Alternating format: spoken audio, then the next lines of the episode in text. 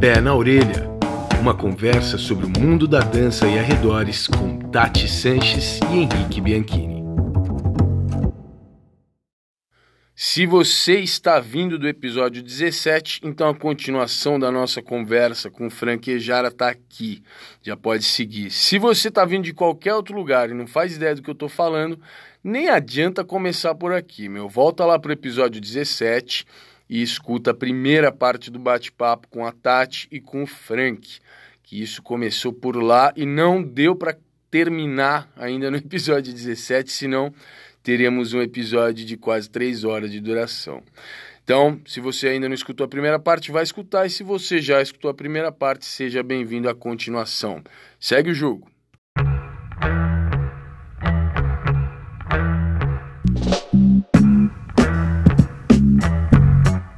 Papo de hoje.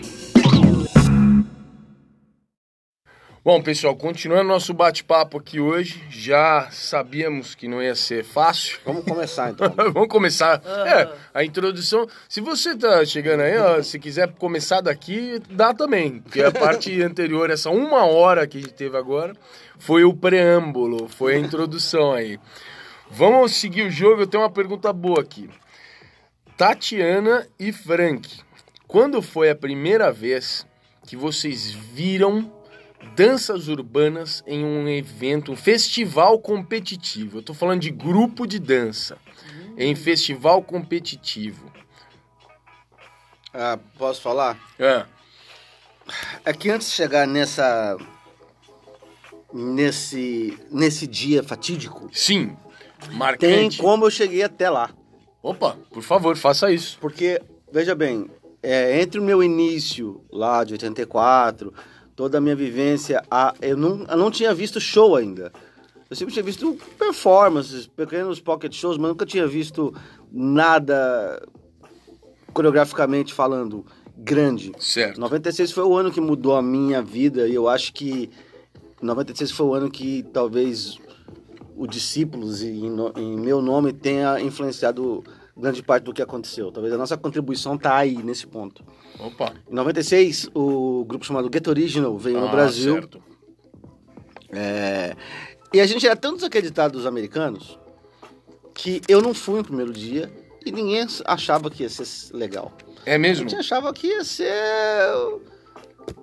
um povo fazendo coisa de videoclipe que não tinha muito a ver com o que a gente fazia, talvez uma coisa lá boy band. Agora, os nomes das, dos personagens do não tinha chegado a gente, tinha chegado um show de, de dança de rua de americano. A gente falava. Mas vocês sabiam os nomes, essas pessoas, que se vocês soubessem, né? Que tava lá. O, Não, eu vou te contar como é, é, com- com- o que aconteceu. Teve gente que não era tão des- descrente quanto eu. Hum. E foi no primeiro dia. Graças a Deus. Um desses caras foi o Andrezinho. E olha só como é interessante. Na época eu trabalhava em estúdio. Tava, eu tava, gravava em estúdio. é, eu era engenheiro de som. E eu trabalhava duas quadras do teatro Cardo, é, Sérgio Cardoso. Duas quadras, ali no Bexiga. E aí o Andrezinho, eu trabalhava à noite, ele ligou e falou, cara, é os cara. Falei, como assim é os cara, mano? Não, cara, é a Rocksteady. É o King Swift, é fulano. é Como assim? É, aí, aí eu lembro que ele me ligou no dia, do segundo dia. E eu teria que trabalhar até meia-noite, uma da manhã. Eu lembro que eu tava no turno da noite, acho que era até 10. Aí eu virei pro meu chefe, falei, você vai ter que sentar aqui e trabalhar. E mais, você vai ter que me fazer um vale. Porque era caro o ingresso. Eu falei, como assim, Frank? Você quer que eu trabalhe e ainda quer dinheiro? Eu falei, sim. Tá rolando um show aqui do lado, eu tenho que ir lá ver. E. e Ó, ne- me nessa, ajudar. nessa vinda deles tinha Ken Swift, tinha Ken Crazy Swift. Legs. Não, Chris Legs não, veio Storm? nessa. Também não. Também o não. Star Storm casou nesse final de semana do Brasil, por isso que ele não veio. Putz. O primeiro Tinha casamento do o Pop Storm. Master Fable, Tinha o Fable, o Eagles, o Eagles, Flow Masters, Flow Master, Flow Maurício, é, Ken Swift, aí tinha Ronnie Rockwell, tinha o Adessola. Caramba, mano do céu. É, já era suficiente pra você Tava ficar bom já. Putz. Já- já é- 96. 96. E aí o meu chefe, né, o Alex na época, falou, tá bom, Gente fina pra caramba. Você vai ficar com essa cara de merda aí? e aí ele sentou pra gravar, acho que a gente tava gravando uma- uma- um MPB lá, e eu peguei o dinheiro, já fui lá, já comprei na bilheteria, já falei, vou assistir esse negócio. E aí quando eu acabei de comprar, chegou todos os caras da São Bento, o pessoal da dança, e falou, você comprou ingresso? Eu comprei. Não precisava, os caras vão pôr a gente pra gente de, Olha, de graça hoje. mano. Agora já era, já comprei meu ingresso, já era. Nem precisava do vale, nem pô. precisava do vale. Mas então, quando eu assisti aquilo, foi praticamente a mesma sensação de ter visto Beat Street. Uau. Foi tipo um upgrade, porque de qualquer maneira é, a gente estava preso dentro de, um, uma, de um- uma, máquina do tempo, que até então parecia 84 o Brasil ainda. Nossa, A gente estava em 96, mas parecia 84 ainda. Quando eu vi aquele upgrade, eu falei assim, cara, é isso que eu quero fazer. É esse tipo de dança, que eu, desse jeito que eu quero apresentar. E desde então eu comecei a sonhar em ter um grupo que, que eu pudesse dançar daquele jeito. Pô, se tivesse um grupo assim no Brasil, se tivesse um grupo... E assim, isso ficou na minha cabeça. Só que eu já estava dando aula eventualmente, aos finais de semana e tal, e sempre gostei de ler, buscar, tentar traduzir as coisas e tal. E quando eu vi o, o Get Original e vi a técnica do Eagles, o nível que eles estavam, tudo, é, foi que eu falei, por que, que esses caras parecem alienígenas? Qual que é a diferença deles pra gente? Por que, que a gente tá tão atrasado e a gente não consegue chegar lá? E aí foi quando eu comecei a correr atrás disso. E, e- e aí fui descobrindo as coisas, né? Uma coisa aqui, uma fita de vídeo ali, uma, um recorte de revista, uma... E foi indo, foi indo, foi indo, até que, para resumir, no mesmo ano, em 96, saiu uma revista chamada... A Rapage, saiu uma edição só sobre dança, Hum. chamada... A Rapage com o Ken Swift na capa. Nessa revista tinha Booty Stretch, Link, Poppin' Peach, Tony Basil, Greg Campbell Jr., Poppin' Peach, Boogaloo Shrimp, Shabadu, todo mundo falando sobre dança. Isso é em 96 Seis também. 96 ainda. É. Então depois do Get Original foi quando eu falei, eu quero saber mais sobre isso. Tipo assim, tem alguma coisa que a gente não tá sabendo, Pode crer. entendeu? Ah, É, e aí eu comecei a traduzir essa revista inteirinha. Tinha um Micaelis pequeno ainda, um Sim, mini, e comecei a traduzir é, esse livro, essa revista todo dia, manuscritos assim, tentando traduzir, entender aquilo e eu passei esses anos todos montando quebra-cabeças, né? Caramba. 96, 97, 98, aí caiu uma imagem. Aí lembro que primeiro ano, primeira vez que a gente viu os The Lockers foi em 97. Imagina, o 97. Brasil nunca tinha visto os The Lockers. E nem o Electric Boogaloo. A gente viu isso em 97, no aniversário da, do Soul Train. Quando a gente viu, eu falei, cara, é o Ozone do Breakdance dançando com os Lockers. Você reconheceu é, a gente começa, começa a fazer, é, aí começa a ligar os pontos. E aí vê a revista, Chavador, ah, é ele. Será ah, que o nome é Ozone? Será que o nome é Xabadu? É, e aí você começa a fazer todo essa, essa, eh, esse ligamento, eu comecei, começou a cair algumas fichas. Só que eu nunca colocava isso em público porque eu não tinha certeza se a minha tradução estava correta. Certo. E a maior conclusão que eu tive de tudo era que não existia breakdance. Uau. Era popping, locking e breaking. Já nessa época você já tinha entendido essa parte. Eu, não, eu tinha entendido, mas eu não acreditava. Porque você, a gente cresceu é, ouvindo breakdance, que era uma dança só, e o hip hop, e o Bronx e Nova York, enfim. E lá na revista veio tudo isso. Já tinha o hip hop freestyle, já tinha o Buda falando, o link, tudo isso. E eu também traduzindo. E na época tinha também um site japonês, que era um site de uma faculdade, universidade, e que tinha um pessoal lá de dança que fazia uma parte dentro desse site, que tinha muita informação. Sempre eu tinha, japoneses. eu né, mano? imprimi tudo aquilo, traduzi tudo aquilo também e continuava sem acreditar. Então aí vamos agora chegar até a hora que foi o momento crucial. Em 99, o Crazy Legs veio no Brasil. Eu trouxeram o Crazy Legs, foi até o Rooney. E aí, é, eu sempre me emociono nessa época, nesse momento, porque foi um momento que a minha vida mudou em um momento. Aí a Mônica subiu no palco para dançar, a gente já dançava junto, fazia algumas coisas juntos. A Mônica, que é do Discípulos. E ela começou a dançar lo- locking. E toda a festa começou a falar Big girl in the house. Por causa que era uma mulher, tinha essa coisa de ter uma mulher, e todo mundo incentivando, vamos, uma mulher, uma mulher. E Big girl in the house. O Chris Lex pegou o microfone e falou: Não, não, não, não, não. Ela não é uma big girl, ela é uma locker. Quando o Chris Lex falou isso, aí eu falei: Eu tô certo, é isso mesmo. Caralho, mano. Aí eu vi que eu tava certo em tudo aquilo que eu tava Aham. vendo. Eu lembro que rolou um monte de discussão, tipo, você viu que ele tirou a mina, falou que ela não é big girl. Eu falei, mas ela não é big girl mesmo. Ela não era Não, ela mesmo, não é. gente. E aí, quando já no mesmo ano, em 99, eu montei o Discípulos e foi. Já no início, o logo do Discípulos era um triângulo escrito B-Boy, Pop and Lock. Foi a primeira vez no Brasil que alguém tinha feito isso. A gente foi perseguido. Teve gente que foi tirar satisfação com a gente. Não acredito. Com a saída na mão com a gente. É Sério? break! O pessoal é. Todo mundo, tudo é break. Não, não é, cara. Infelizmente a gente tá errado. São três danças, são três histórias, tem nomes, tem tudo isso. E a gente começou a estudar isso. E você tem uma coisa assim, qual a sua contribuição com os discípulos? É essa. Aham. Caralho, meu. Hoje em dia, b-boy, pop and rock, todo mundo faz eventos, faz batalhas, mas naquela época tudo era break ainda. A gente estava em 99 e tudo ainda era break dance. Até esse momento. E aí foi quando eu falei que eu vi que a, que a tradução era essa mesmo. E aí, a partir do momento que eu monto os discípulos, e a gente começa a pregar isso já, b-boy, pop and rock, a- já de ter separado as danças e entendido o aspecto de da construção dela, a estética, Ah. já foi muito fácil, mais fácil de entender e aprender. Então, Sim. o desenvolvimento Sim. dos discípulos de 99 para 2001, 2002 foi absurdo. Se você olhar, os- a gente é, praticava muito junto para fazer descobertas, era laboratório mesmo. Tipo, desde como que a gente pode colocar o breaking na música. Pode Porque crer. os b-boys dançam fora do ritmo.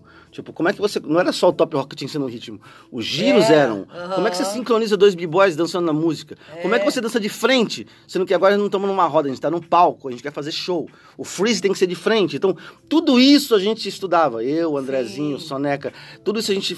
A Mônica, na primeira formação do Discípulos, e já foi apre- a- desenvolvendo junto, né? O b-boy, o pop e o rock. E aí, a sua pergunta é. Não, calma, pera aí. Agora você abriu uma nova janela aí. Eu preciso ver com a Tati essa parte também. essa história do festival competitivo vai entrar depois. Agora Não, não, não, esquece. mas é que isso me levou até o festival competitivo. Não, mas eu- não, é só explicar. Eu queria chegar até aí. Porque, por quê? Quando a gente fez isso, a gente ganhou um destaque rápido. Uhum. Então a gente começou a trabalhar, a gente começou a fazer, a gente começou a fazer uma participação no espetáculo do Balé Estágio, né? tinha um, a Margem dos Trilhos, era um espetáculo de 2000 do Balé Estágio, e a gente fez turnê no Brasil inteiro com ele, saímos no jornal. Então foi aí que eu fui convidado para ir para o Festival de Joinville em 2000.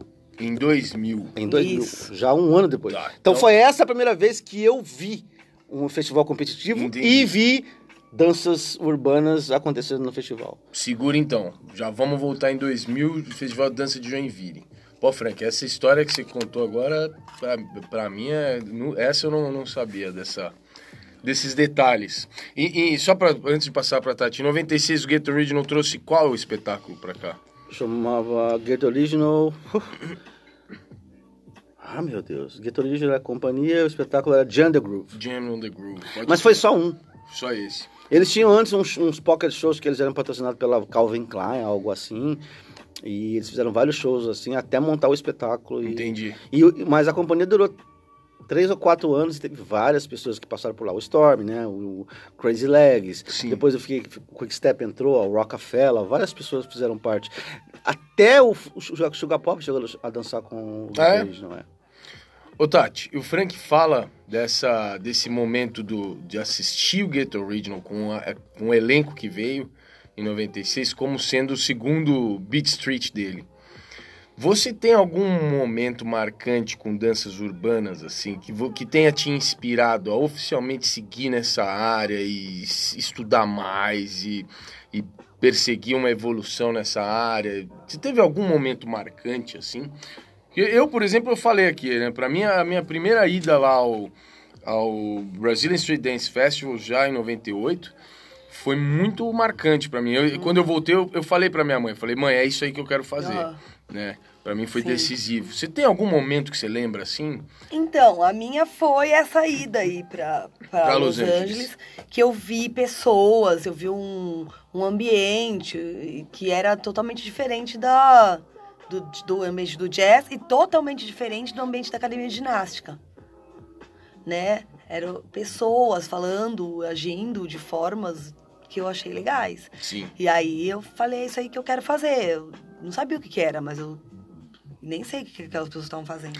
Mas você queria fazer aquilo lá. É, é isso. Ô, Tati, e aí eu tô errado em avaliar que é esse essa ida do Frank para o festival de Joinville para julgar em 2000 é quando você conheceu o Frank? A gente Ou não foi julgar ainda. Eu- Não? Foi só Foram- pra dar A aula. gente foi ser professor. Pra dar então, aula. é, mas Henrique, pra, pra chegar na, na- lá, se você quer saber quando eu vi o festival competitivo, eu vi antes, né? Sim, sim. Então eu vou Sem ter que dúvida. responder sua pergunta, senão Mas vai ficar em, um buraco em aqui. relação a danças urbanas, você lembra a primeira vez que você viu em festival competitivo? Então, é, que ano que eu falei que eu fui pra Los Angeles a primeira vez? Ah, 90. Não. 90. E dois. E dois. 92. Lá tinha umas coisas assim, tinha umas apresentações, não tinha festivais competitivos, tinha umas apresentações, né? As pessoas se organizavam, aí os grupos iam lá e dançavam, aí tinha grupo de tudo que é jeito. Os grupos mais, mais mauricinhos, os grupos menos, projeto social, juntava todo mundo lá, e- na- na- nas escolas mesmo, num espaço lá, e dançava. Então eu via muita gente dançando, de vários lugares de Los Angeles e tudo mais. Então eu achava legal aquilo.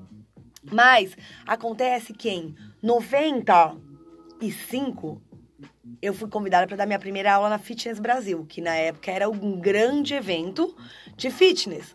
Mas eu fui convidada como professora desse negócio aí, hum, que era o Cardio Funk. Eu já tinha 95. dado aula em outros eventos organizados pela Runner grandes e me destaquei e tal. Então, em 95, eu fui chamada para dar aula na Fitness Brasil.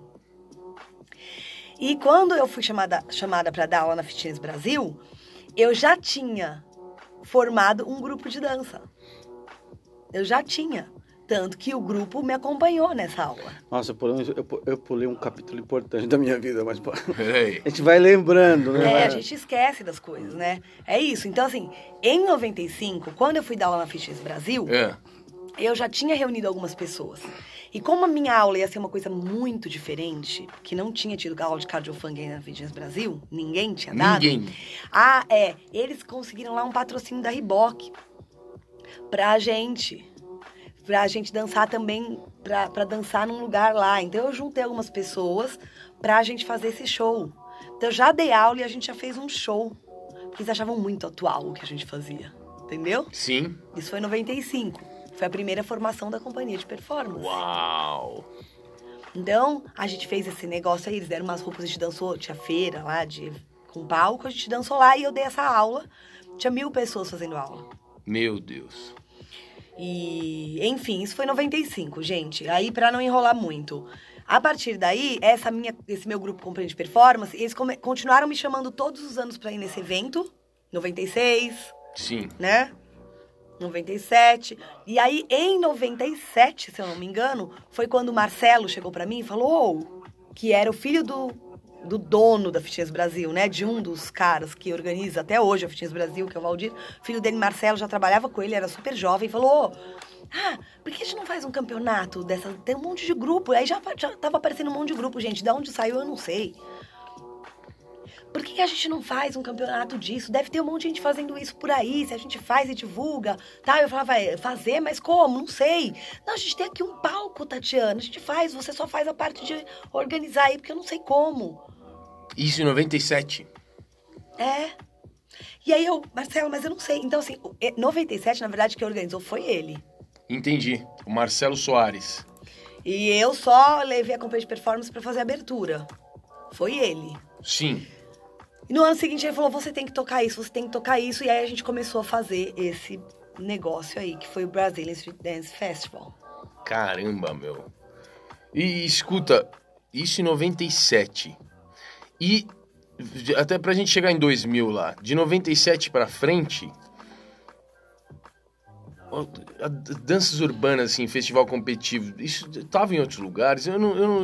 É, a, histó- a história que, que, que contam, né, o Dança de Rua do Brasil, lá de Santos, eles entraram muitos anos, eu acho que, na- no estilo livre, porque não existia categoria... Em Joinville eles Ah, iam em no jazz, porque não tinha livre. É, né, Eu- era eu o tô jazz, tentando- isso. Tentando eles lembrar chegaram aqui. a ganhar no jazz. É. É, então, eu tô e aí depois que criaram essa isso. categoria, eu não sei exatamente qual foi o ano, só que em 2000, quando eu fui, já tinha a categoria. Já tinha, né? Já Quando a gente foi. Sim, quando eu fui. E eu lembro que quando eu vi, a minha sensação foi de desespero. Frank, Porque eu, chorei, gente- eu lembro que eu chorei, porque eu vi aquele palco enorme, aquele monte de gente é, idolatrando mesmo o dança de rua do Brasil na época, né? Como eles É. estavam no auge e a gente não via nenhum elemento que lembrasse o que a gente estava fazendo. Uhum. Então, é tipo, eu fiquei muito triste porque eu falei assim, nossa, não parece com nada o que a gente está fazendo. O Frank, a gente foi juntos. A primeira vez, 2000, foi o meu primeiro ano lá e o seu primeiro ano também.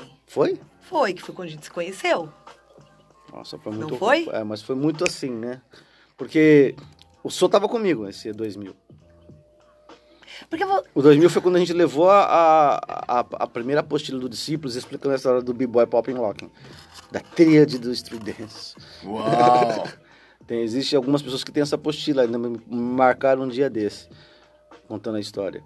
Mas eu acho que depois a gente não se encontrou no festival do Passo de Arte.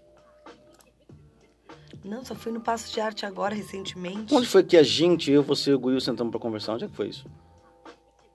Não sei. Teve uma vez que sentamos eu, você, o Guiu e o Otávio na sua. Não lembro. Eu lembro de algo assim. Não lembro qual festival Gente, se eu soubesse que um dia iam me pedir pra falar, eu tinha escrito, tinha anotado. Sim. Eu nunca pensei, gente. Eu É, nunca imaginei, foi. Eu, sabe? também- eu também não. Tô Por, exemplo, Frank, é, a, gente, a gente tava em Joinville, a gente foi numa, numa, numa festa. Você lembra disso? Teve uma balada, aí a gente foi. Só foi eu e você, cadê eu sou? Que alguém Mas falava então- assim, vai ter uma festa, vai ter uma festa. não é depois, então, não? Porque depois eu fui em 2002 ou 2003, mas, Mas, 2000 ah, foi a eu- primeira vez que eu fui. Putz, eu não vou lembrar agora. É, Tá vindo umas coisas na cabeça, gente. Então, com esse negócio de esquecer, eu pulei uma coisa super importante que vale passar a informação. Sim. Nós estamos em 2000, mas vamos voltar em 1992. Quando eu cheguei em São Paulo, é, tava montando um grupo do DMC, que é esse campeonato do DJ, um grupo de dança. Eles montaram um show, um espetáculo que chamava DMC Tour, que envolvia moda, dança e DJ. É, e era um grande show, tinham 18 dançarinos, o Taíde fazia parte, o DJ 1 era um dos DJs, e tinha desfile de moda, era um showzão mesmo. E eu fiz a audição e não passei. E não passou. não passei. Mas depois, aconteceu quase igual o Break Machine lá no interior. Tava quase para acontecer a estreia do show, faltando três semanas e a coreografia não andava, e me chamaram para coreografar. E eu entrei no grupo. Sim. E aí eu fiz parte desse grupo. Então, que eu sei. Então, essa foi a primeira vez que eu tive contato e eu tava junto também, mas não teve nenhum grupo profissional antes disso no Brasil. Em que ano? 92. 92. Era patrocinado pela BASF e pela Puma. Que A legal, gente, tinha, cara. a gente tinha salário, a gente chegou a fazer umas três apresentações, mas eu lembro que tinha um calendário que ia durar muito. Mas o GMC quebrou, tudo por conta também do, do plano Collor e aquilo tudo que veio e que aconteceu e que foi um desastre. Mas eu vivi como profissional de dança do- pelo menos um ano da minha vida logo quando eu cheguei Aham. aqui com esse grupo. Que legal. E no, e no grupo tinha o Marcelinho Backspin fazia parte, é, eu, tinha o Pinguinha, que era outro b-boy conhecido É. na época, o, o Gema, a, a, a Renata era uma das era a primeira coreógrafa, depois eu entrei para auxiliar ela, a Renata, Renata Vaz, a Fernanda, irmã da Renata, enfim. Ah, DJ Mal Mal era um dos dançarinos, É nem, era, mesmo? nem era DJ na época, a gente se conhece desde, desde, desde essa época. Então esse grupo foi, eu sempre gosto de falar que é o primeiro grupo profissional de dança, danças urbanas do Brasil, porque antes tinha muito grupo amador, mas a gente era salariado, a É. gente ganhava para dançar, a gente não, não tinha outro trabalho, a gente vivia daquilo ali. E deu errado por causa das condições que o Brasil acabou acontecendo. Foi aí que eu fui para outra vida, mas isso foi super importante para para acho que assim, para minha formação na época. Então, assim, foi essa foi o meu, meu primeiro contato com o grupo coreograficamente, mas em festival foi realmente só em 2000. E vocês conseguiram concluir? Foi em 2000 que vocês se encontraram lá mesmo? não sei, gente. Pode ser, a minha memória. Mas eu lembro de uma situação em que eu sentei para conversar. É, eu, talvez eu tenha juntado vocês todos juntos, porque eu conversei com vocês todos, mas talvez não estavam todos juntos. É, porque Mas eu eu, não lembro que lembro eu, disso. mas eu lembro que eu conversei com o Guiu, lembro que eu me aproximei da Tati também, depois me aproximei do Otávio Nassur, para falar pra, basicamente a mesma coisa. Frank, foi o, o- o ano da apostila seu? Ah. Foi o mesmo. Porque eu lembro de você me falando Uhum. disso tudo, da apostila, me contando toda a história. Sabe quando você tá, tipo, no evento, indo no carro, que estão te levando do hotel Uhum. pro curso? Uhum. Eu lembro de você no carro me falando, me É. contando, e eu pensando, nossa, existe todo esse universo. Então, mas é, é isso, porque eu lembro que muita gente É. Quando vê as coisas que você fez e construiu na vida, acha que você fez pensando que teria o resultado que teve, mas não é. Naquela época eu estava me protegendo. Aham. Porque quando eu cheguei e vi tudo aquilo, e não parecia com o que a gente fazia, e ainda chamava a gente de old school, dos velhos, É. é verdade. Aquilo Não, me agora, aquilo falar? me incomodava. Foi muito esquisito. Porque o Frank tava vindo desse caminho dele e me contando que existia um outro lado. Uhum. E eu tava vindo de um caminho meu. Hum. E quando a gente foi em Joinville, era uma coisa que não era nem o dele, nem o meu. É, então. Foi quando a gente viu o Dança de Rua do Brasil. E não tinha nada a ver nem com o teu caminho e nem com o meu. E aí, quando eu falei, cheguei com o Guiu, foi pra, fa- falar a mesma coisa. Tipo assim, olha, o que a gente faz tem nome, tem isso, o que você faz também, veio depois. Porque, como eu falei, nas revistas, na Rap Page, tinha tudo isso. Sobre até as novas danças, que a gente pode colocar o hip hop freestyle, já tinha o Buda, o Link e outros caras falando sobre isso ali. Sim. Já. E era a dança dos videoclipes pra gente. Sim. Naquela época, o, o videoclipe era essas danças, nos anos 90. É, e aí, então eu falava, e não é velho. E aí eu já tava questionando, por que, que vocês chamam de old school, sendo que. Qual a validade disso? É, Até quando vai ser new que vocês Sim, fazem? sim. Tem que ter um nome. Então, tudo isso foi questionamento que eu trouxe, e na verdade, como eu falei, eu não estava pensando exatamente em fazer uma transformação na dança do Brasil, mudar a nomenclatura, nada disso. Eu estava protegendo o que a gente fazia. Sim, Sim. claro. Estritamente. É, tipo assim, a né? gente faz isso e a gente não é menos que vocês. Claro. Ah. Entendeu? Porque vocês fazem o que vocês fazem. Né? Essa história do old school é, confuso, É né, confuso. cara? Ao mesmo tempo que traz um glamour, eu acho que não. é, porque é, pode soar pejorativo também. É, já passou, né? Isso é, é ultrapassado. Ninguém tá? quer o velho, né? É. Ah, Por isso que a nova geração vive fazendo outras coisas e às vezes a gente sempre tem menos adeptos para as danças que vão ficando. Sim, É. Hoje o hip hop tá passando por isso, o hip hop freestyle mesmo passa por sim, isso. é verdade. Porque já é old. Sim, Né? Nessa visão, verdade. Nessa visão já é já é old. Aí não é mais a bola da vez, então tá todo mundo em outras coisas, em É. outras linguagens, outras coisas, e aí vocês estão passando pelo que a gente passou nos anos 80 e É, 90. sim. Eu, enquanto vocês, vocês tentavam chegar a alguma conclusão, eu entrei em contato aqui com Rai Santos, grande colega Rai Santos, que foi, sempre, sempre será aí da família do Dança de Rua do Brasil, porque eu lembrei aqui que o Dança de Rua do Brasil teve um, um papel importante lá que vocês estavam comentando, né? Em Joinville ganhou. Eu fui confirmar as datas aqui com o Rai. Ele me falou que em 93 eles ganharam na categoria Jazz Jazz. Amador. 94 de novo no jazz e causaram pra caramba lá, deram um maior trabalho. E em 95 o Festival de Dança de Joinville foi meio que obrigado, né, a abrir a categoria das danças, dança de rua, né, dança de rua lá em Joinville. 95. Isso é uma história sensacional, né? Acho acho incrível, sempre tem essa essa lembrança, essa história na mente assim, porque é muito legal você forçar um evento desse tamanho, falar, não, cara, abre aí porque que a gente faz é uma outra coisa, né? E depois, depois os outros conflitos, né? De, tá, o que a gente faz é outra coisa, mas isso que o Dance de Rua do Brasil faz não é uma coisa que, que o Frank faz, que a Tati faz, e aí tem vários outros conflitos. Mas eu achei essencial lembrar essa parte da história. Mais uma pergunta aqui. Eu conheço por cima a história do Festival de Dança do Triângulo, lá de Uberlândia. E é citado em muitos lugares para mim como sendo o primeiro momento em que danças urbanas, ou o que se entendia como danças urbanas, entrou em festival com- competitivo, né? Festival de dança é, competitivo. Vocês têm alguma alguma Não, é- lembrança essa, disso? essa, essa também eu vi de história, porque eu nunca fui nesse festival. Eu fui quando eu era bailarina de jazz, dançar jazz.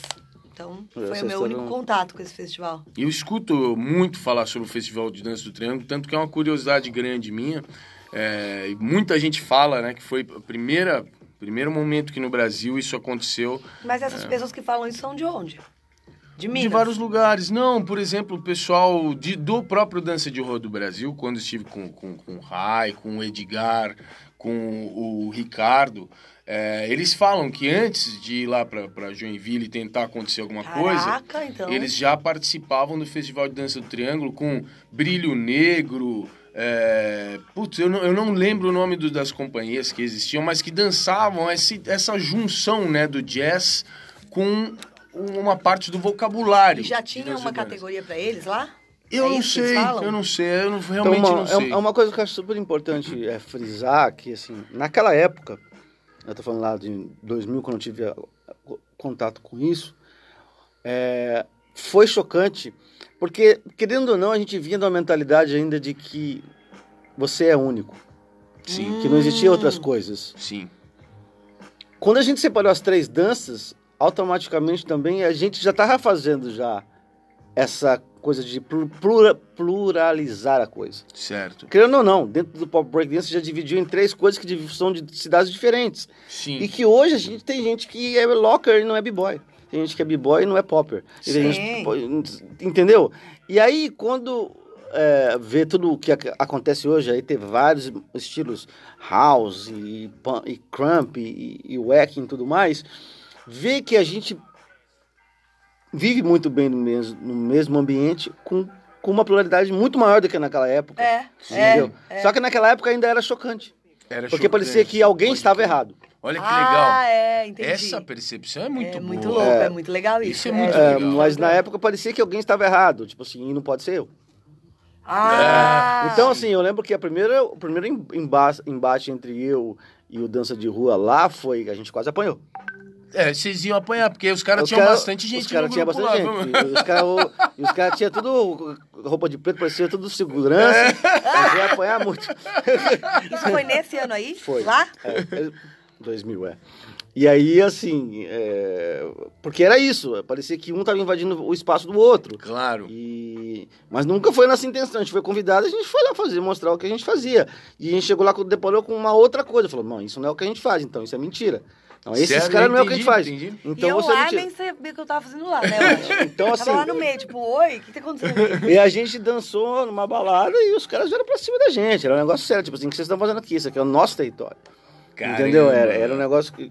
Assim, depois de muito tempo, assim, é que as coisas elas foram tomando forma. Porque, querendo ou não, o Brasil, a partir da hora que a gente. Os discípulos, eu não gosto de falar eu, mas os discípulos como um todo, porque todo mundo contribuiu ali. É, a gente fez essa.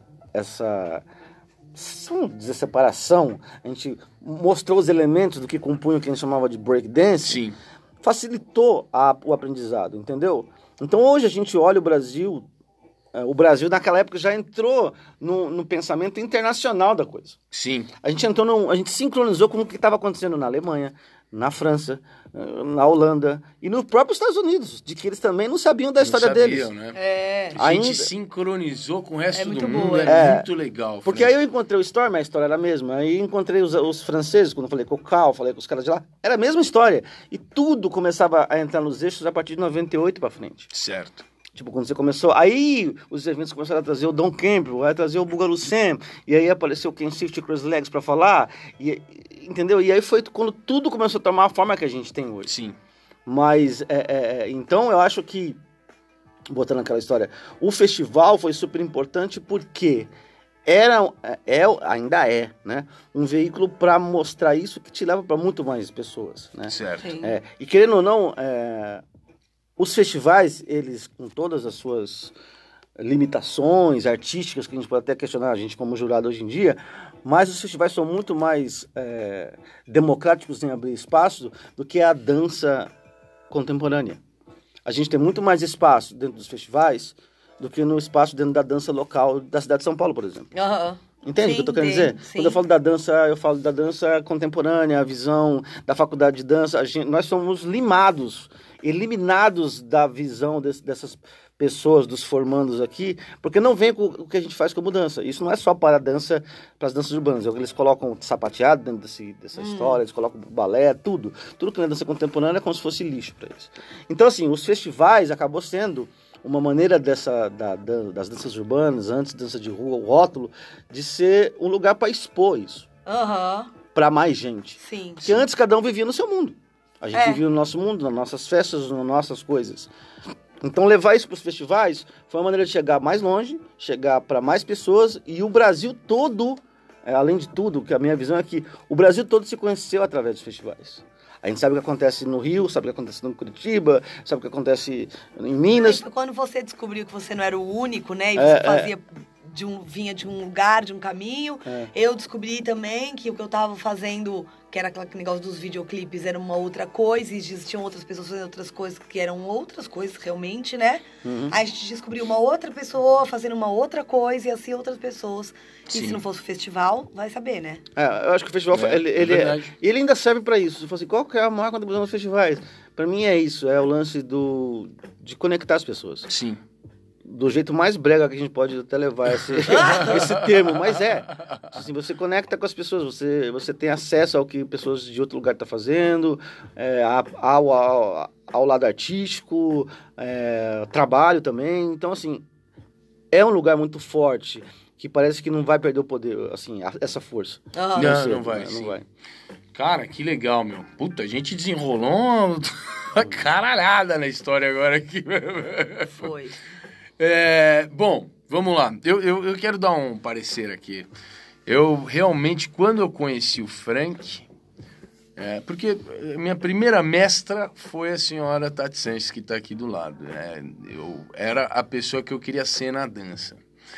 Quando eu conheci o Frank, Porque você me via na Fitness Brasil, só para as tive na pessoas Fitness entenderem. Brasil, sim, tive na Fitness Brasil e depois também quando eu comecei a conviver, a vir aqui para São Paulo, né, que acho que isso se deu em 99, Nove. 99, 99. Quando eu comecei a conviver um pouco com você aqui, com, com o companheiro Companhia de performance, era a minha referência, assim, era o que eu queria fazer com a minha dança. Depois, 2000 e... que é? 2001, talvez, não sei. Quando que o Frank foi pro Intensivão? 2001? Deve ter sido 2001, alguma Já? coisa assim. Provavelmente. Aí eu acho que assim, eu te conheci e já, Já te convidei. Então, Porque o primeiro, o primeiro intensivão foi.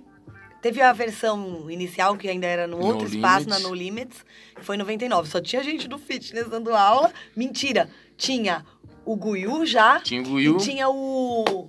O Ralph. Ah, e tinha o... Como é que ele chamava o... Chaveirinho? Não, não, não, não, não. Chaveirinho foi um dos O- primeiros. O... Que b-boy, gente. Oh, meu Deus, que Ele ficou- Quando ele falou ô, ô, ele fez uma dança que. de- de- Caramba, Tipo um que ficou com a, com, a, com a Casa da Dança por um bom tempo, cara, que se envolveu com, com a gente bastante. Nossa, Em meu 99 Deus não do céu. tinha b-boy. Como é que chamava? Que falava bem devagarzinho, assim, bem de boa, falava assim, calminho e tal. Uau. Como é que ele chamava, cara? Gente fina pra caramba. Falava assim, Gente. calminho. Quando, quando eu lembrar, você vai ficar de cara. Vou ficar de cara. Mas enfim, isso foi em 99. 2000 foi o primeiro intensivão na Casa da Dança, porque foi quando eu abri a Casa da Dança. Uhum. Uhum.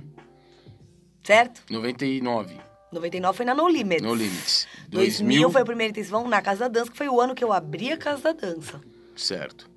Como Então- o intensivão acontecia uma versão em abril e uma em novembro, não tinha nada de janeiro como é hoje, Sim. pode ser que já tenha sido 2000 que o Frank foi.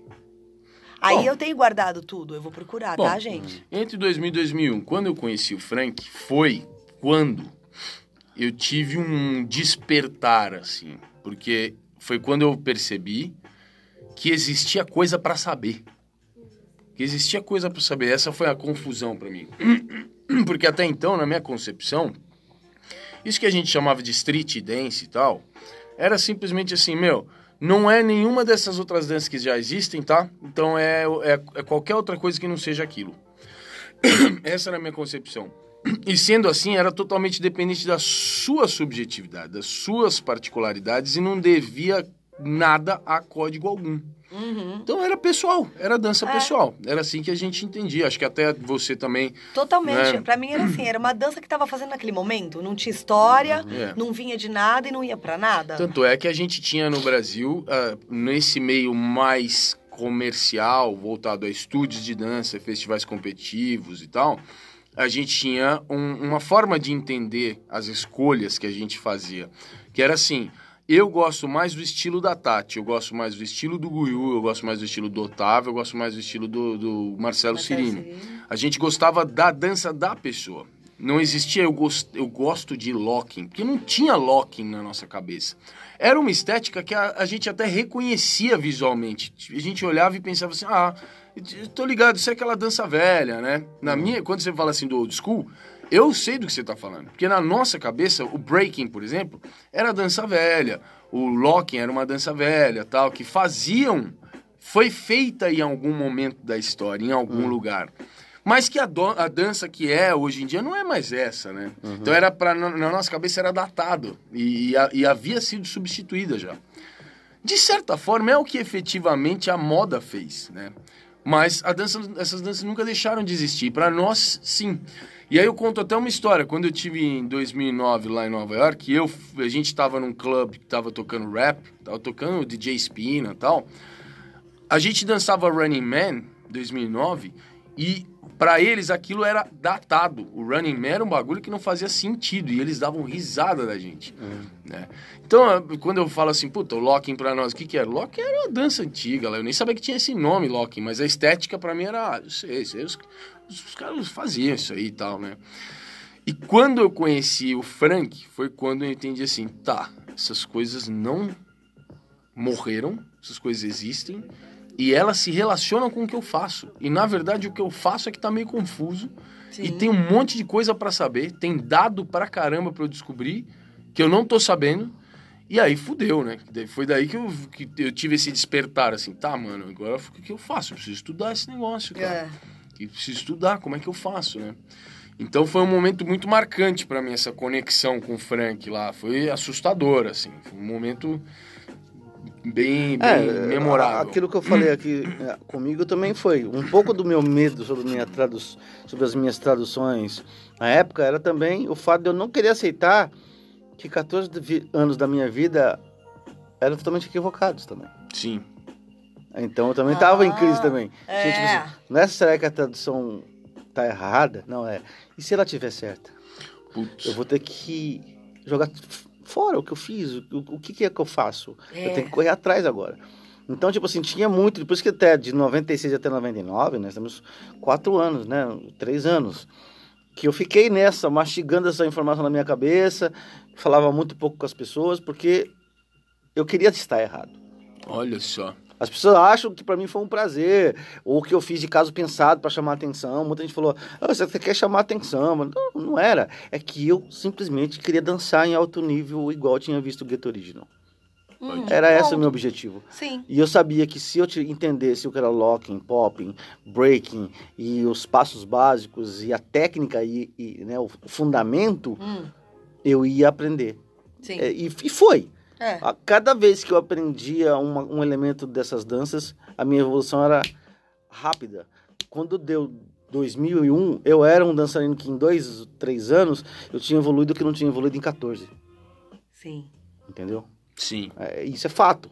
É só olhar os vídeos, né? Aham. Depois, o, o, o quão rápido eu conseguia passar isso para frente também, nas aulas. Aham. Porque eu, eu sempre fui didático, né? Eu sempre soube ensinar, e aí agora eu tinha elementos e ferramentas para poder ensinar ainda. Sim. Então, assim, eu ensinava, ens- comecei a ensinar mais rápido. As pessoas começaram a desenvolver mais rápido. A cena cresceu rápido por causa disso também. Porque uma pessoa passou para outra. Hoje a gente tem um, né? Oh, um- várias ramificações que vieram por causa dessa atitude ali. É. Mas o meu objetivo era dançar bem.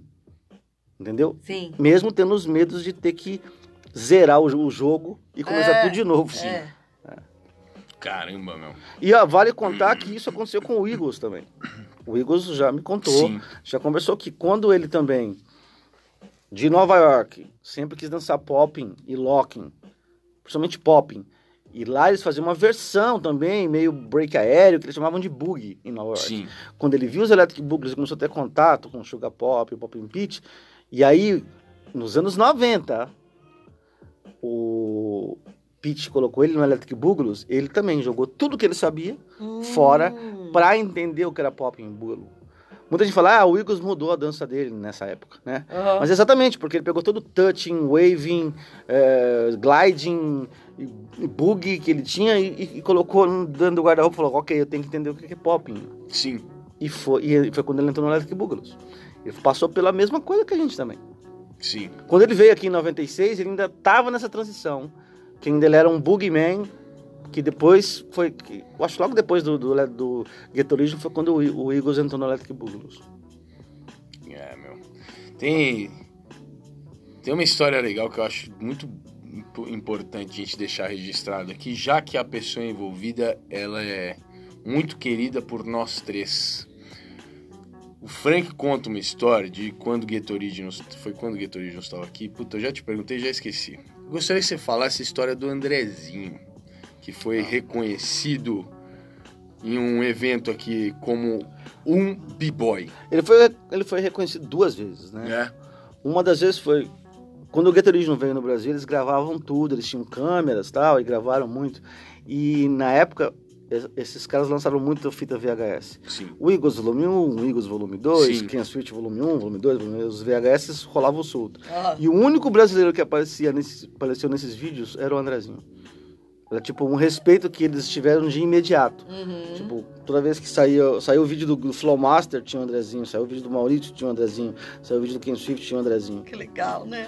E aí, em 99, quando o Crazy Legs veio no Brasil, é, num certo momento lá, perguntaram pra ele o que, que é ser um b-boy.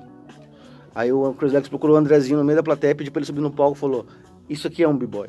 Ai, E aí tocaram a música e o Andrezinho fez um solo lá. Então, assim, esse momento também foi, foi um momento assim que eu sei que muita gente engoliu seco. fazer o quê? É, o que era. Ai, gente, é coisa linda, gente. É, eu, eu gosto muito de ouvir essa história porque o Andrezinho, é, pra mim, é um cara especial. É. Bom, gente, a gente já tá batendo aqui 1 hora e 45 só de bate-papo. Eu quero. Quero contemporaneizar pra gente encerrar essa história. Encerrar a história. uma Essa é boa, né? Essa é uma piada. Mas encerrar a nossa parte de contribuição aqui no bate-papo. Eu gostaria de uma visão de vocês.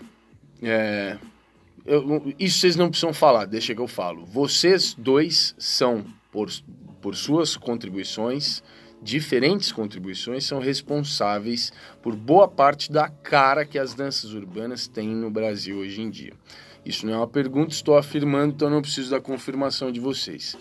O que eu gostaria de saber é assim, sabendo, né, a partir dessa ideia de que vocês sim participaram da construção disso aqui de forma ativa, como vocês veem hoje em dia o, o legado dessa contribuição de vocês nas danças urbanas? Como vocês veem as danças urbanas hoje? Com, com quais olhos, né? Vocês veem? Com bons olhos ou com olhos preocupados, ou seja lá o que for.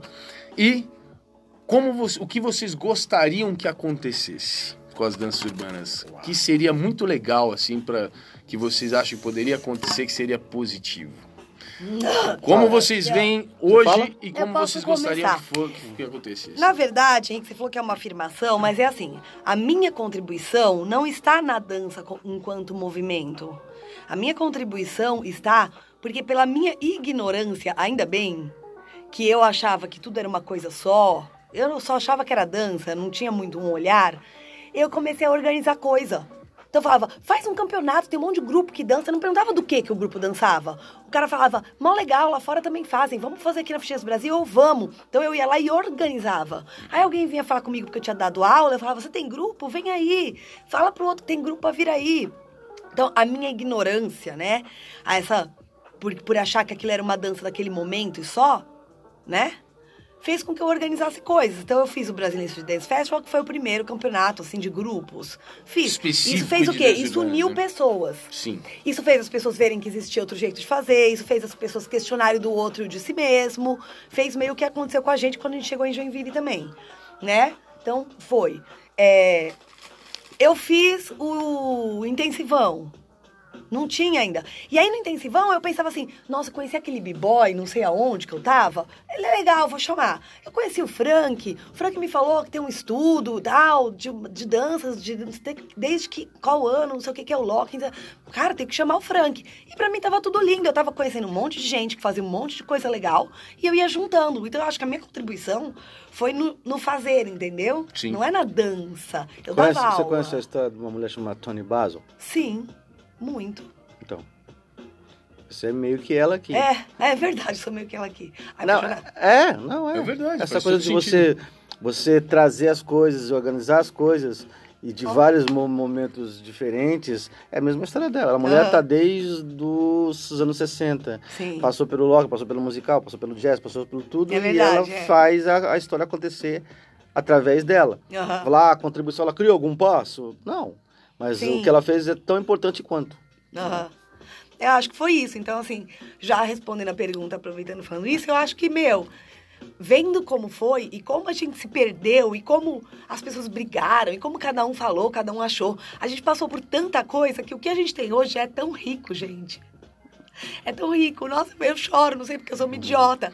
Porque a gente poderia ficar anos aqui falando. Mas a gente passou pela hora que a gente achava que pra gente ser da dança, a gente tinha que entrar na roda. Daí nem queria entrar na roda, entrava pra dizer que era. A gente passou por ter que provar alguma coisa pro, di- pro da direita, pro da esquerda, pro do meio, pro de cima. Pra todo mundo a gente tinha que provar, comprovar. A gente passa por tanta coisa. E hoje não. Hoje a gente tá... Eu, a gente, digo, a dança no Brasil, né? Talvez graças ao que nós passamos antes... Hoje, o que a gente tem é um ambiente extremamente saudável. Extremamente saudável. Sim. Então, assim, eu não sei o que eu posso querer para as danças urbanas. Eu acho que o que eu queria é. Que legal. Ótimo. Eu já, eu, já, eu já tenho um pensamento um pouco diferente, assim. Eu acho que a- o que a gente tem de positivo ainda continua o mesmo, que é a a- a- os eventos ser uma forma de conectar. Desde um evento de batalha, um evento de coreografia, essa a conexão Aham. entre as pessoas, eu acho que é a coisa mais linda. E que é mundial, vem de fora, a gente conhece a pessoa que faz e vive aquilo mesmo que você faz também, e é muito legal. Agora, você fala assim, o que eu gostaria de ver no festival é meio utopia. Mas é que eu acho que talvez chegou o momento em que o Brasil precisaria contribuir mais do que ser só o reflexo do que acontece no mundo. A gente precisava sair na frente em algumas coisas agora. E uma das coisas que eu acho que poderia contribuir nesse momento, depois de julgar tantos eventos, tantas competições, é que chegou o momento em que o rótulo está atrapalhando. O rótulo é muito denso agora. De crumping, whacking, punking, b-boy, popping, waving e aí vai. Sim. Porque é, eu acho que nada evolui.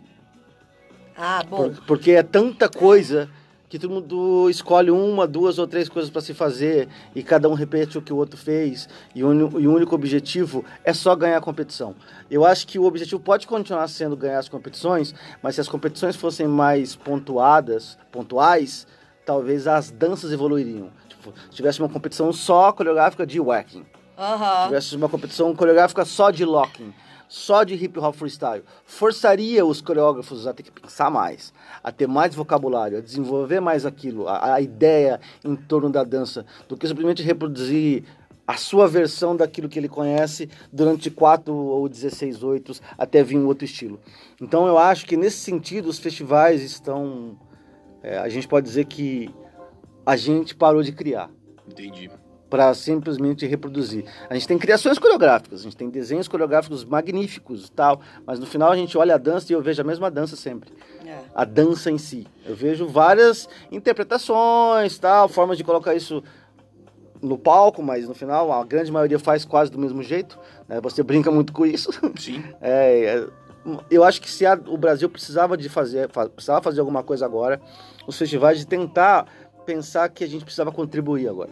Sim. Sim. E talvez mudar a regra, colocar coisas paralelas aos eventos. Ó, tem isso aqui, mas vamos fazer agora uma competição tal que tem esse molde. Sim. Porque você também vai forçar as pessoas a pensar um pouco mais. Legal. Tipo, ah, Sair eu tenho que fazer uma coreografia só de hip hop. É. Ah, eu quero fazer, eu tenho que fazer. Sim. Eu- Não, olha, eu, isso que eu falei agora, desse momento emocionado, eu quis dizer da nossa comunidade, Sim, de como não. é, né? Não, eu acho que ela tá perfeita. Porque, realmente, se a gente for falar de festival, inclusive, eu já vou deixar aqui a sugestão para um, pró- pra um outro pé na orelha, pra gente discutir as danças urbanas nos festivais. Legal. Porque, pra mim, não tinha nem que ter nem festival competitivo de dança nenhuma, Uhum. na verdade. É. Ai, que os meus contratantes não me escutem.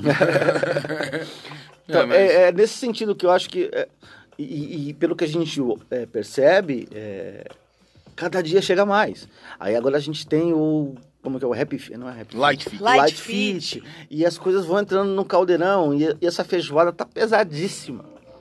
Entendeu? Já tá em, no- no- não está digerível mais. Sim, entendi. De tão Sim. grosso caldo que já tá, entendeu? E todo mundo entra nesse rótulo. Porque quando você vai falar de ah, vou jogar uma competição de sapateado. Por mais que tenha várias escolas, a gente identifica o sapateado, a gente Sim. identifica o jazz, a gente identifica o- o- o- a dança folclórica. Mas quando fala de danças urbanas, meu amigo, aí nós estamos falando de um negócio que é hiper subjetivo já julgar a arte. E aí você julgar um grupo com uma linguagem com outro grupo com outra linguagem, É, ou um É. grupo com várias linguagens, você vê claramente que aquele grupo gosta só daquela e faz as outras para dizer que tem. Sim. Assim, um monte de coisa que envolve o meu pensamento que eu acho que agora teria que ser criativo, né, os festivais, eu falo, para tentar é, fazer a gente dar um passo à frente. Ó, então fica aí uma sugestão. Fica a dica. Frank puxou o assunto, a Tati sugeriu e eu aceito. É, e eu já tenho assuntos fazer- pra falar sobre isso, porque eu acho que todas as danças passam por isso. É. A gente começou antes, a gente sa... na verdade a gente saiu na frente. As outras danças ficaram presas sem nada e agora elas estão começando a se soltar e tá começando a acontecer a mesma coisa. A gente tá passando a pelo problema tem- antes A delas. gente passou antes pelo problema. Bom, então fica aí uma possibilidade de um outro tema. É, Tati, eu não vou. Não, já estamos batendo aqui Gente! duas. Já batemos duas horas de podcast. Isso é um recorde absoluto. Acredito que isso aqui nem exista no mundo. E nem vai ter de novo desse. Não, não tem nem único. como. Então vamos logo para as próximas etapas que a gente tem merchan, calendário e o vai lá ver ainda para desenrolar hoje. Tá bom, vamos. Vamos encerrar o papo de hoje? Ó, Valeu e até já.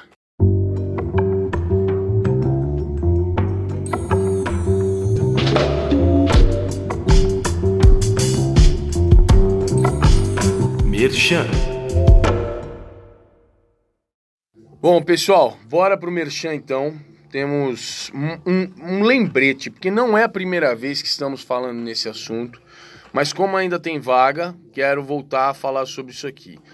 Teremos na Casa da Dança, nesse, nesse dia 23, agora sexta-feira, das 20 às 21, a personalidade célebre, inusitada e diria até inesperada, para mim foi uma surpresa que a gente vai conseguir ter essa pessoa aqui, o Marquest, dançarino de Mysterious Misfits lá do Brooklyn, de Nova York, dançarino histórico do que a gente entende como hip hop dance, ajudou com suas parcelas de contribuições aí a estruturar a estética da dança hip hop dance como nós a, conhecemos hoje em dia.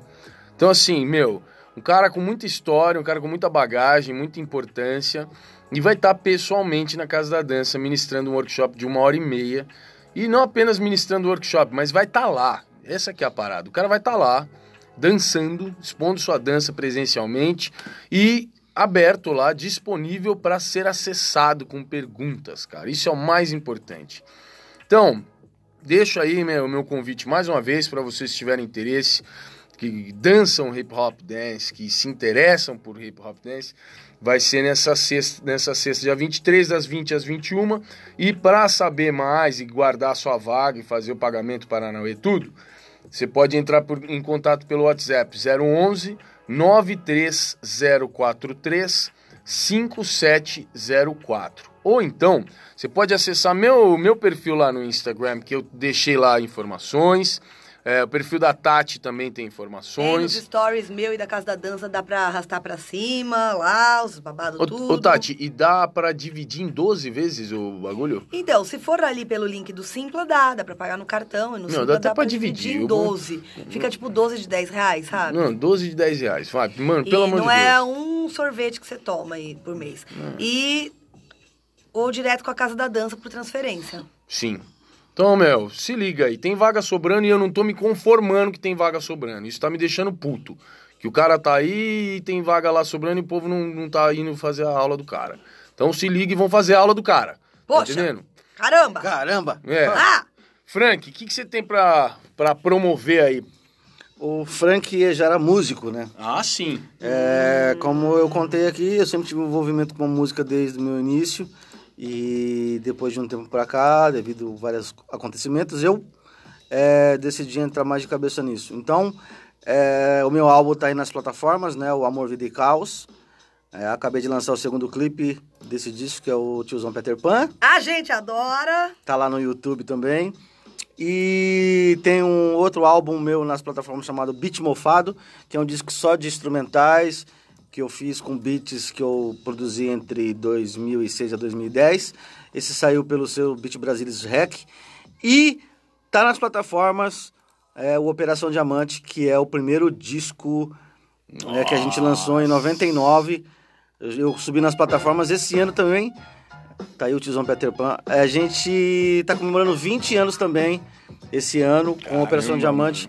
Então tem a edição comemorativa nas plataformas desse disco aí, que marca, acho que, uma das dos lançamentos mais históricos do hip hop underground da cidade de São Paulo e do Brasil, né? Então tá lá nas plataformas, né? Operação Diamante, Amor, Vida e Caos e Beat Mofado. E isso é um pouco do que o Frank já tem feito musicalmente. Pega aí o tiozão Peter Pan, que tá com um videoclipe incrível, Direção do Ice, sensacional. Não, tá, gente, é, é muito legal, sério. Quem não viu precisa ver. Tá no YouTube Nossa lá, tiozão Senhora, Peter gente. Pan. Curte um pouco do som aí, ó. Esse aqui não sou eu. Fique feliz e não se culpe. Se você tem a vacina e contra a idade está imune, cada experiência já foi somada acumula sua bagagem, mas não enche sua mala. Entenda o recado, você não está vencido. Tiozão convencido com o corpinho definido. E dizem Você lembrou de mim o corpinho definido, hein, Fran? Tiozão. Tiozão!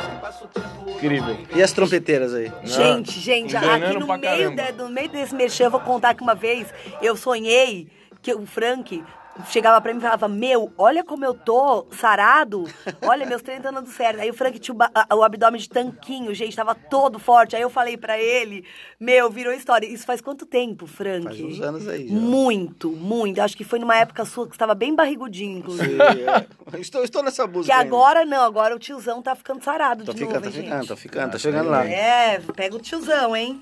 Bom, fechou o merchan? Bora então pro calendário. Segura. Calendário. Hoje o calendário é totalmente dedicado ao nosso convidado ilustre Frank Ejara. Frank, desova aí o que tem no seu calendário aí. Cara, eu vou falar uma coisa só, mas é uma coisa muito importante, que é em outubro a Companhia de Discípulos vai estar comemorando 20 anos né, Uau, da nossa cara. formação. Putz. E a gente está preparando um mês de eventos. A ideia é fazer 20 ações pela cidade em relação né, aos 20 anos. Então vai ter mostras de espetáculos, é, workshop, batalha, mesa de conversa, é, tudo que tiver envolvendo. Vai ter workshop de, de beatmaking, de, Caramba. de DJ, vai ter a- a- hum, exposição, assim, a gente está preparando bastante coisa para acontecer durante o mês todo de outubro em vários lugares da cidade de São Paulo, né? Eh, não posso falar ainda porque temos reuniões acontecendo sobre isso, mas então vai ser no mês de outubro, significa o mês todo, de, os- principalmente nos finais de semana. Em breve a gente vai estar divulgando essa, esse calendário todo do mês de outubro nas comemorações dos 20 anos da companhia. E se as pessoas quiserem ficar ligadas para não perder a programação, elas podem se conectar ao- na tua rede social. Onde que é tem- melhor acompanhar? Agora nós temos o arroba Discípulos do Ritmo Oficial no Instagram. Boa. Aê! Que agora, antes não era oficial, era eu que cuidava. Agora tem um oficial. Agora tem alguém cuidando, a gente chama de oficial. Porque antes eu cuidava mais ou menos, é muita coisa pro Frank Nossa cuidar. Senhora, Sim. é. Aí agora tem o Discípulos do Ritmo Oficial. E também temos lá no Facebook, né? O facebook, facebook.com.br Discípulos do Ritmo.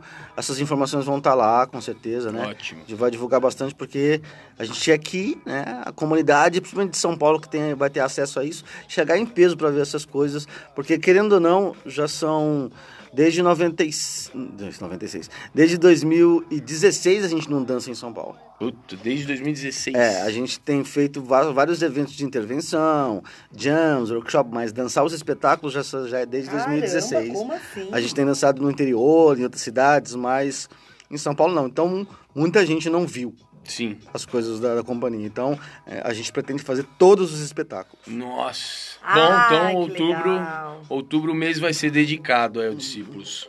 Muito Sensacional. Então segue lá, pessoal, Discípulos do Ritmo Oficial no Instagram, é, para ficar atento aí e receber as informações.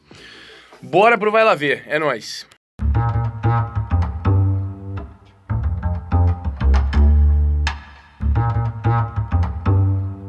Vai Lá Ver.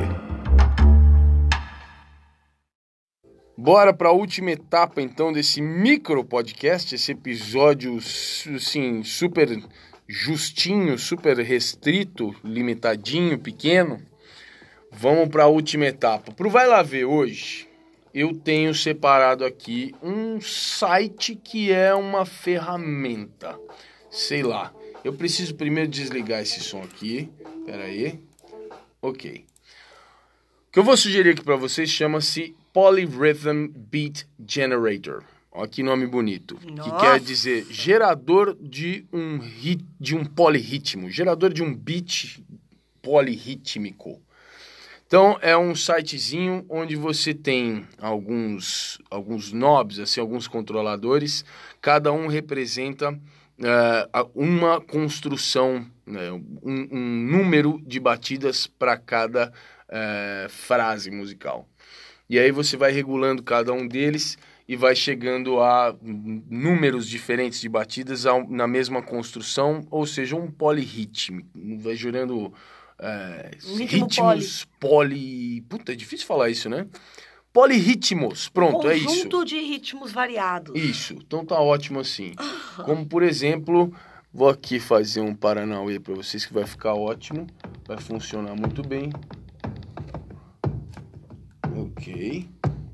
Vamos, deixar isso mais interessante.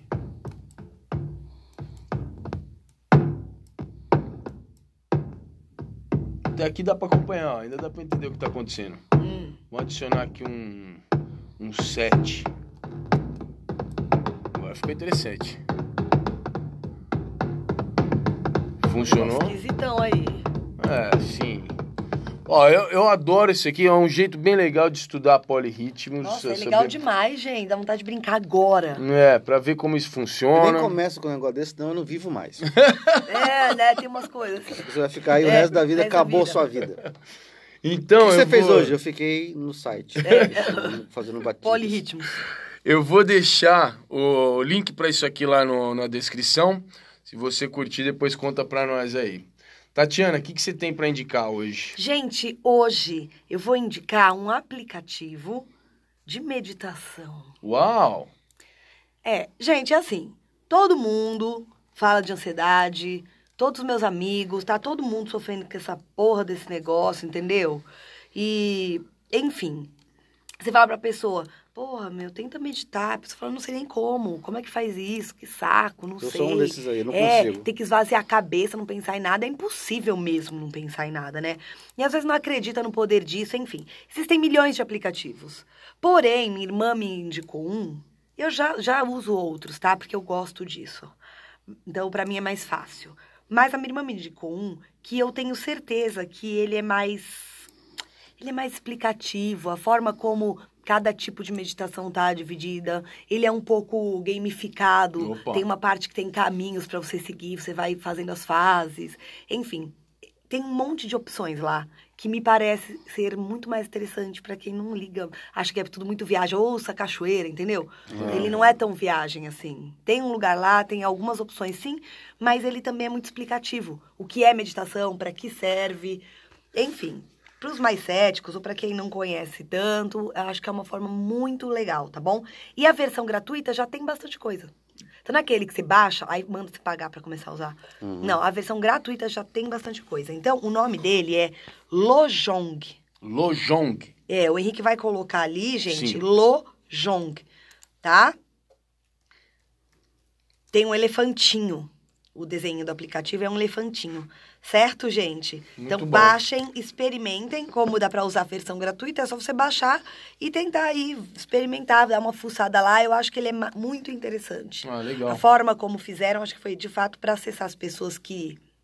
Não, e é bom, o site deles já tá aqui, ó, lojong.com.br barra app. Isso. Tá fácil. Eu vou deixar lá na descrição, então. Aí, se você puser Lojong na, na No- busca no do App Google, Store, lá. aparece o- outras coisas, mas rapidão aparece o aplicativo também. Maravilha, ótimo.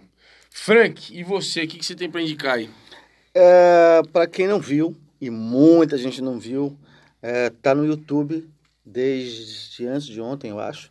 O documentário do espetáculo Tá Limpo de 10 anos. Puta, então, é um espetáculo de sensacional. 2011. É, o documentário de 2011 falando sobre os 10 anos do, do Talimpo que foi feito em 2001. Então é sobre essa, a experiência, sobre a criação do espetáculo, sobre as condições, sobre tudo o que aconteceu com esse espetáculo na época e que só tinha em DVD e que o acesso às pessoas realmente foi muito restrito. Né? A gente exibiu em alguns lugares, mas não se compara ao acesso que as pessoas podem ter pela internet. Então, assim, quem não viu ainda, vai lá, procura. é, Eu vou ver. Discípulos do Ritmo tá limpo, DOC 10 anos. É, você vai. São 47 minutos fáceis de assistir. Teve gente que já falou que já viu duas ou três vezes até. Ah, que legal. É, e é até emocionante ver agora, depois de um tempo. é, e pensar que agora o Talimpo tem 18. Já é um Caramba, rapaz. mano, Já é tá um na- fofinho atingiu a de maior. Já é de maior. Talimpo Agora, é de maior. E ainda continuamos fazendo. A gente fez é, mês passado aqui em São Que Paulo. legal, um espetáculo que acho que não vai sair do repertório da gente tão cedo. Então aproveita e É o Eduardo Sô, o mestre Eduardo Sô. Na falando verdade, aqui. é- era Soneca. muito novo, né? A gente não sabia onde estava pisando, né? Até então a gente não sabia, assim, do, do quão era profissional o Storm estar vindo aqui, convidado pelo Instituto Gut para poder estar trabalhando com o grupo aqui no Brasil, né? Muito legal. Ai, que vontade de ver tudo agora. Estouro, estouro. O que mais? Mais alguma coisa aí, Tatiana? Gente, acho que é isso, né? Não, Vocês... não é nada disso, né? A gente É o que precisa. mais que a gente tem que falar? E tem mais que fazer, tem coisa pra fazer aqui antes. O hashtag. Oh, meu Deus! Que Preci- hashtag que vai ser? Precisamos da hashtag. Gente, não como é assim? vocês veem, a gente, eu não penso a hashtag antes nunca. Frank não deve nem Porque saber a o que, que tá hashtag é baseada no que aconteceu aqui. Não, hoje fudeu, né? hashtag Dedé Santana. Puta maldade, velho. Nojejo Frank. A hashtag é o seguinte. Também tem hashtag iPodcast. É. Que já foi- Precisa, iPod. precisa de uns gigas aí pra tudo isso aí, viu? A hashtag é o seguinte, a gente bota no final, a gente fala uma hashtag aqui no final, pra quem escutar o podcast, se for fazer alguma postagem sobre isso, que use essa hashtag pra gente saber que chegou até aqui, até o final do Paranauê. Então a gente fala aqui. Deve ter gente que não escuta, só vai lá no final, pega a hashtag e bota a foto lá. Será que... Ah, Deve entendi. ter uma maldade aí. Mas a maior parte escuta tudo. O que, que nós vamos fazer, Tatiana? Você que é a criadora de hashtag. Hum? Gente, eu não tô conseguindo. Hum? É Hum? porque eu pensei, eu- se a gente co- colocar história, da- cada um vai escrever história de um jeito, né? Como assim? Tipo, ah, não sei, história sem fim. História sem fim? É nome Ah, filme. história sem fim pode ser, cara. Porque É. basicamente o podcast aqui só acabou porque A gente tem que teve acabar. que acabar. É, a história não tem fim mesmo. é, História sem fim? É. História sem fim. Hashtag história sem fim. isso. Que também já linka ali com o tiozão Peter Pan, né? Que o História Sem Fim era o... Leme espetáculo dos discípulos. Ó, né? assim, então, tem uma, tem uma conexão aí subjetiva em tudo isso. tem. Então, pra você que escutou até agora, se for fazer alguma postagem aí, qualquer coisa, a hashtag do episódio é hashtag história História. sem fim. sem fim. Volto a falar aqui o, o telefone do nosso WhatsApp aí, se quiser mandar mensagem para nós. 011 98407 2938. Senhor Frank Jara, gostaria de dizer que para mim foi uma honra ter você aqui. Pra mim É, também. Ah, Eu que fico lisonjeado, lisonjeado pelo convite. Ah, pouca gente sabe, mas quando eu falo assim, a Tatiana foi minha primeira mestra, né, isso é verdade, e o meu outro mestre foi esse senhor que está aqui à minha direita. Então hoje para mim é muito legal. Ah, hoje para mim foi muito legal juntar os dois aqui, poder ficar fazendo pergunta. E eu escuto o Frank falar há muito tempo, né? Mesmo porque eu procuro, eu procuro ele, porque eu quero ouvir ele falar. Mas tem muita coisa que eu escutei aqui hoje que eu não sabia. Então, assim, para vocês que estão escutando, cara, pô, que legal ter a oportunidade de ouvir umas coisas desse tipo. Né? A Tati, sem dúvida, sempre, mas a Tati fala aqui muito toda semana, né? Agora, o Frank, são raras as oportunidades que a gente tem para para escutar, né, meu? Ouvir contar a história dele que se emaranha muito com a história das danças urbanas no Brasil. Então, você é sempre bem-vindo aqui quando quiser Franquinho! participar mais. Estamos aí. Enriqueceu demais nossa brincadeira. É isso aí? É isso aí, galera. Fechou? Estamos Fechou. finalizando então. Muito obrigado mais uma vez pela atenção Tchau. e até a semana que vem. Tchau pra vocês. Falou!